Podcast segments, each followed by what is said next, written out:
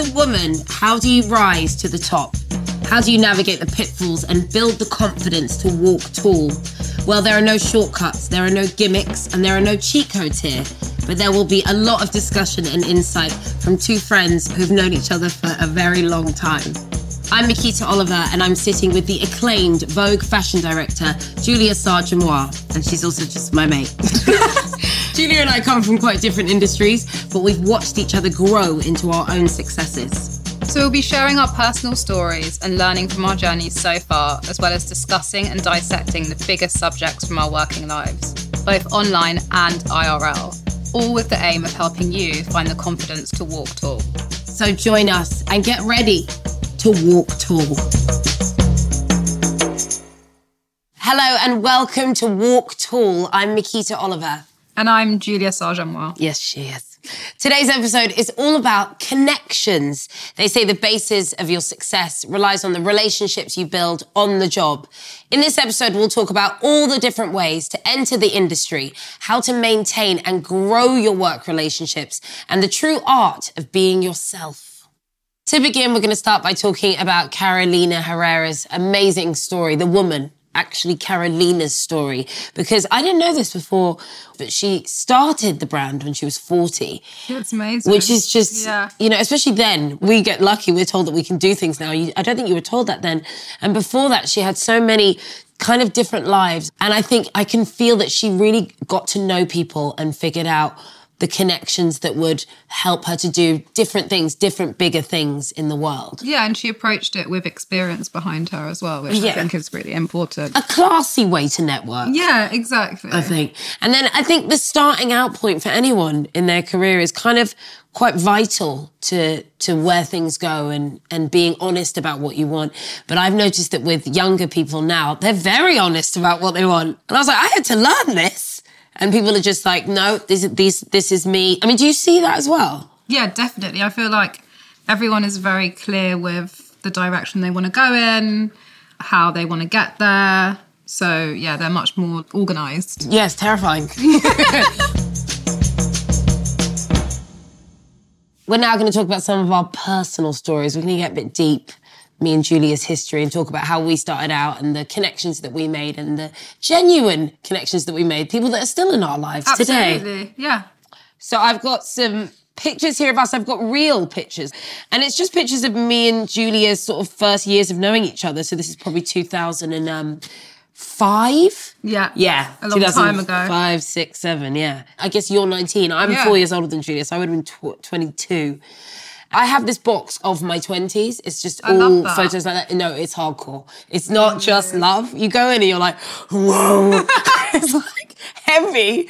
But these are really light and they reminded me how long we've known each other. I mean, this is one. Do you want to describe what, what you're up to there? Yeah, so there I'm, I think we'd been to something you were hosting. Something I was hosting. So we've been at T4 on the beach. It's a kind of British TV show from about 20 years ago. Iconic in its day extremely iconic in its in a, day. In a seaside town called yes. Weston-super-Mare. Yes, I Can't remember. believe I got you to Weston-super-Mare. I was like, this is so unglamorous. I think How it was definitely raining as well. Yeah, yeah. Yeah. But yeah, that's when we met. So looking at that, do you think we look like babies?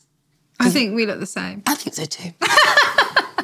But yeah, it's nice to have these stories and then to see what we looked like when we were thinking all these things about who we were and what we were going to do in the world because we do we do look like kids. Yeah, we do. And also so much has changed. We've also like achieved so much since that time. It's amazing to like look back. Do you think they'd be proud of this? Yeah, definitely. Yeah, sure. They would. Yeah, hundred percent. See, I need your like defiance. Of course they would. Yeah. Yes. Of course they would. Yeah.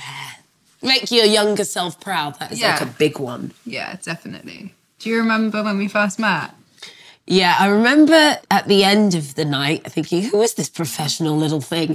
Because you left at 10 p.m., which says everything about your working life and my working life yeah. when we first met. I think I was 19, so very young, but very committed. Yeah, and what was the job that you were committed to so much then? So I was interning at i-D and I'd been doing that. I did it for about a year, I think. And the irony is, I had a big career and didn't care. I'm staying out. And you were like, I have to go home. And I remember thinking that was really strange that you were so professional because I was thinking, but we're so young and we're, we're here to have fun. And yeah, we all have jobs. Like, come on. And I think that's a, I think that's a testament to how I approached my career in the early days and how you approach your career. I think you were always very focused. Yeah, definitely. I always knew what I wanted and had I just I just took it very seriously. Whatever it was I did, I was very dedicated and serious about it. So is that is that still within you now? That kind of clarity and that focus. I, I think I have more balance now. When I was younger, it was my sole focus, whereas now I'm quite good with like my boundaries around work and that sort of thing. But I still have the same focus and drive. Mm. I'm trying to think about whether the people that we surround ourselves with, well, I mean, obviously that's changed because yeah. our first crew, I wouldn't call them inspiring per se. Mm, not, not, maybe not. So I think there was that kind of element of like, we just always, always wanted to have fun. But I think people did want to work. It wasn't just about dossing around. Yeah, and I think we all came from backgrounds where we kind of had to work as well. Most of us, yeah, yeah. most of us actually. Yeah, exactly. When it came to like me, you, and our friend Phoebe, I think we were all similar in the fact. I mean, you also have to remember that we were sort of the only black people in our in our group. Yeah, and definitely only black girls. So I think we were quite united in that. And I think being ambitious as a young black woman meant different things. It was definitely like you've got to bigger fight on your hands. And I think that affected the way I dreamt and what I thought I could do, even though I already had a really big opportunity and I was already on television. Like you'd think I would be like, oh, I can do anything. But I just always felt like I didn't deserve it. But I don't think you ever did feel like you didn't deserve it. I feel like you always like, yeah, that's right. I'm here. It's true, actually. Yeah. I think I, I think I do. I always had that about me. I was like, no, I'm good at my job, so I deserve to be here. And do you see that in younger people then? Do you see that kind of drive? Yeah, definitely. I think it's a different world now. And I think that younger people do have a similar drive, but I think they communicate more about like what they want and what they expect. Whereas I think when I was starting out, I just did everything without really communicating in that same way. Yeah, I would never have talked about my ambition. No, it wasn't like it, it didn't feel normal to talk about my ambition. No, it felt American. Yeah, It'd exactly. like a weird thing Americans did. Yeah, it just didn't feel like it's. Yeah, it's it's not very British anyway. No, because we're also exposed to so much more now. I think maybe there is that that kind of American sensibility of ambition has trickled down into this country. I mean, even the, the term networking.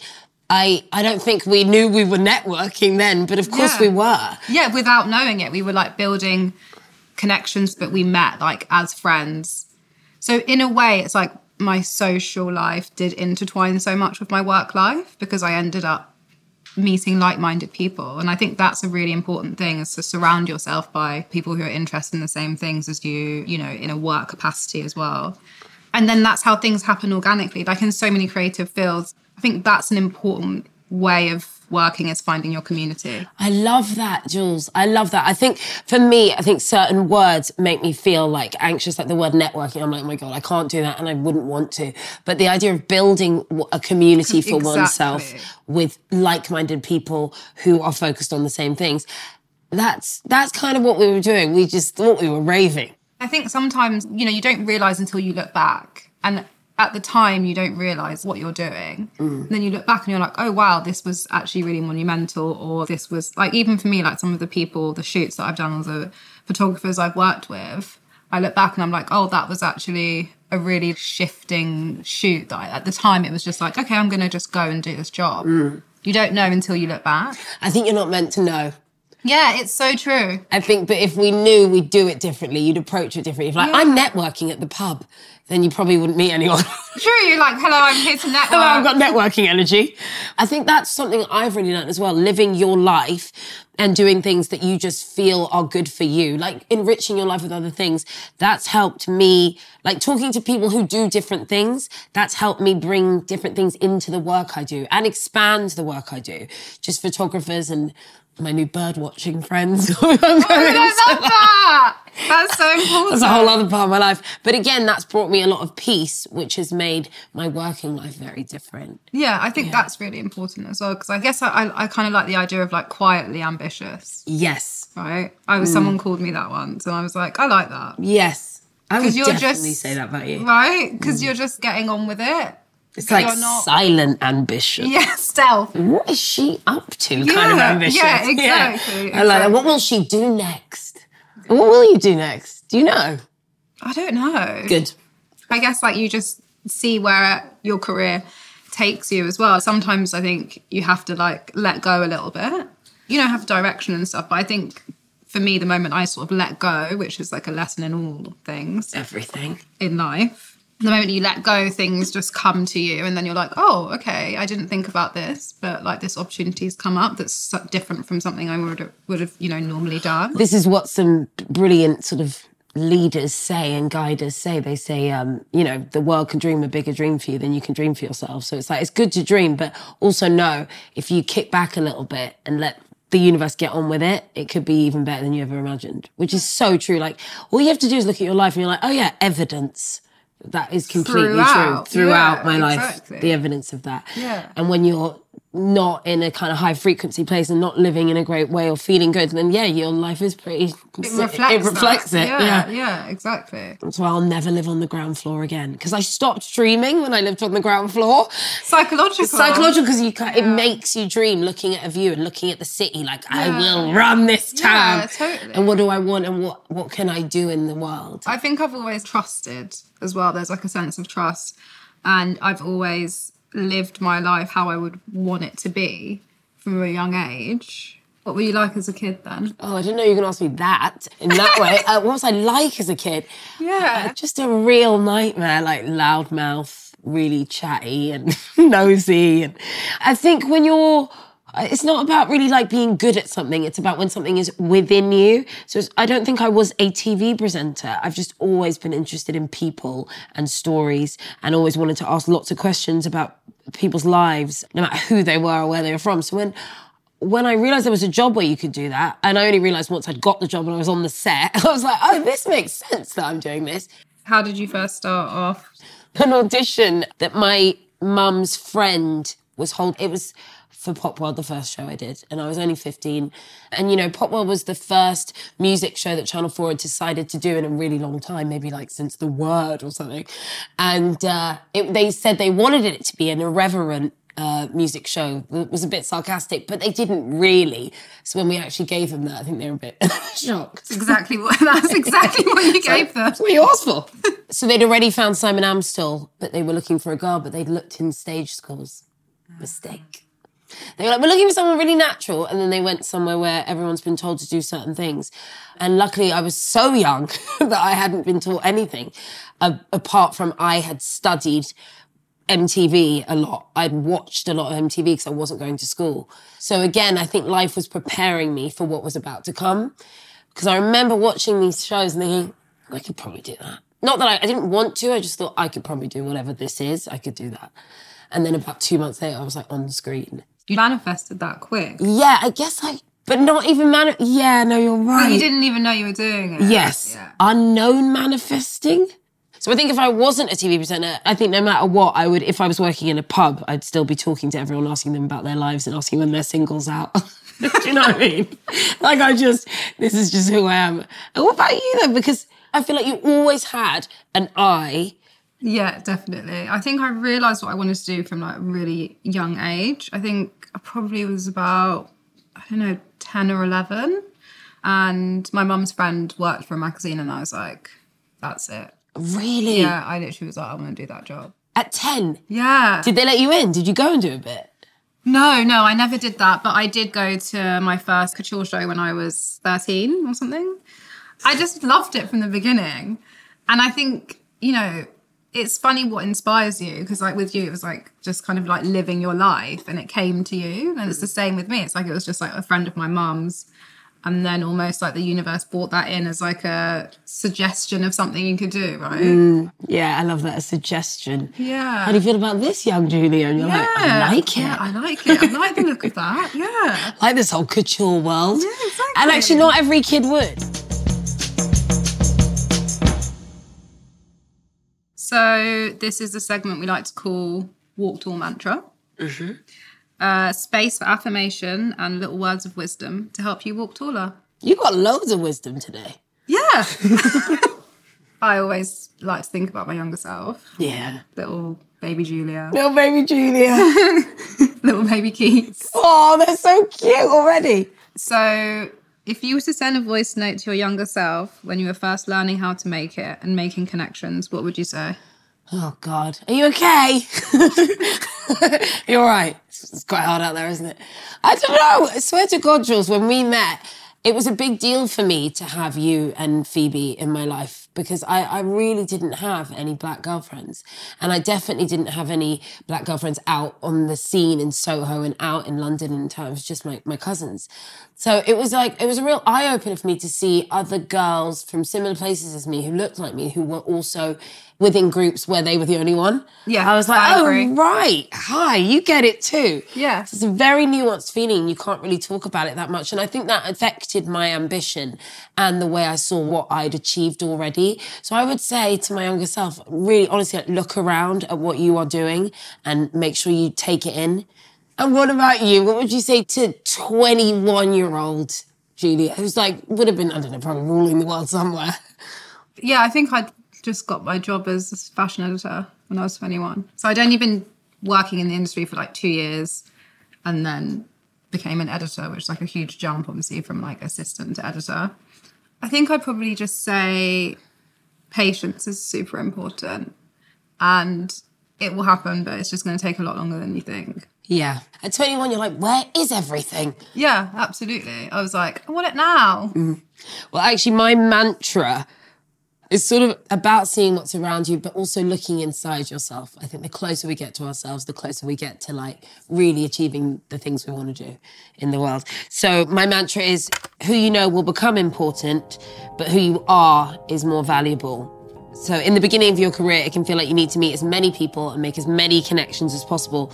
But the further you get in your working life journey, you begin to understand the value of getting closer to yourself and who you are. And in turn, what you give to people, not just what they can give to you. What do you have to offer? So much about like what other that. people can give you. It's like, but what are you offering in relationships and work? What what can you give? And to really know that, you've got to look at yourself and get close to yourself. Yeah, absolutely. There was something I was talking about the other day in work, and I think it's about leaving your ego behind, especially if you're working as a team and that kind of thing. To assert yourself, yes, but you also need to know when you should just step back. I think that's a really important thing as well. Because you can just get wrapped up in the smallest of things and actually ruin stuff for yourself. Absolutely. Like if you look at the bigger picture, you're like, that doesn't actually matter. Is that your mantra? It's not. Oh, okay. Give me a mantra. So my mantra is if I was speaking to my younger self, I'd say patience is key. Things always take longer than you think. Stay positive and you'll make mistakes, but try and learn from them. Lastly, your relationships are important, so make sure to nurture them in an authentic way. I feel like we just really did some good for our younger selves. Yeah, definitely. And this concludes this week's episode. Thank you so much for listening. We'll be back next week with a new episode. We absolutely will. And if you enjoyed this show, please rate or review us on your favourite podcast platform. And don't forget to follow or subscribe to the show to make sure you don't miss next week's episode. Should we say bye together? Yeah. Or will we sound like a girl band? Let's do it. One, two, three. Bye. Before we finish, we wanted to tell you about a show that we have loved listening to. It can't just be me. This is by Anna Richardson, and it's the podcast that champions shame free conversations around everything from body image, sexuality, mental health, all the way to motherhood. With the help of a celebrity guest and a resident expert, Anna will leave no stone unturned in her quest to solve listener dilemmas. It is a genuinely reassuring big sister of a show, and no topic is off limits. Yes, it feels like a cuddle or like a hug. So search It Can't Just Be Me wherever you get your podcast. We recommend you listen to it right now.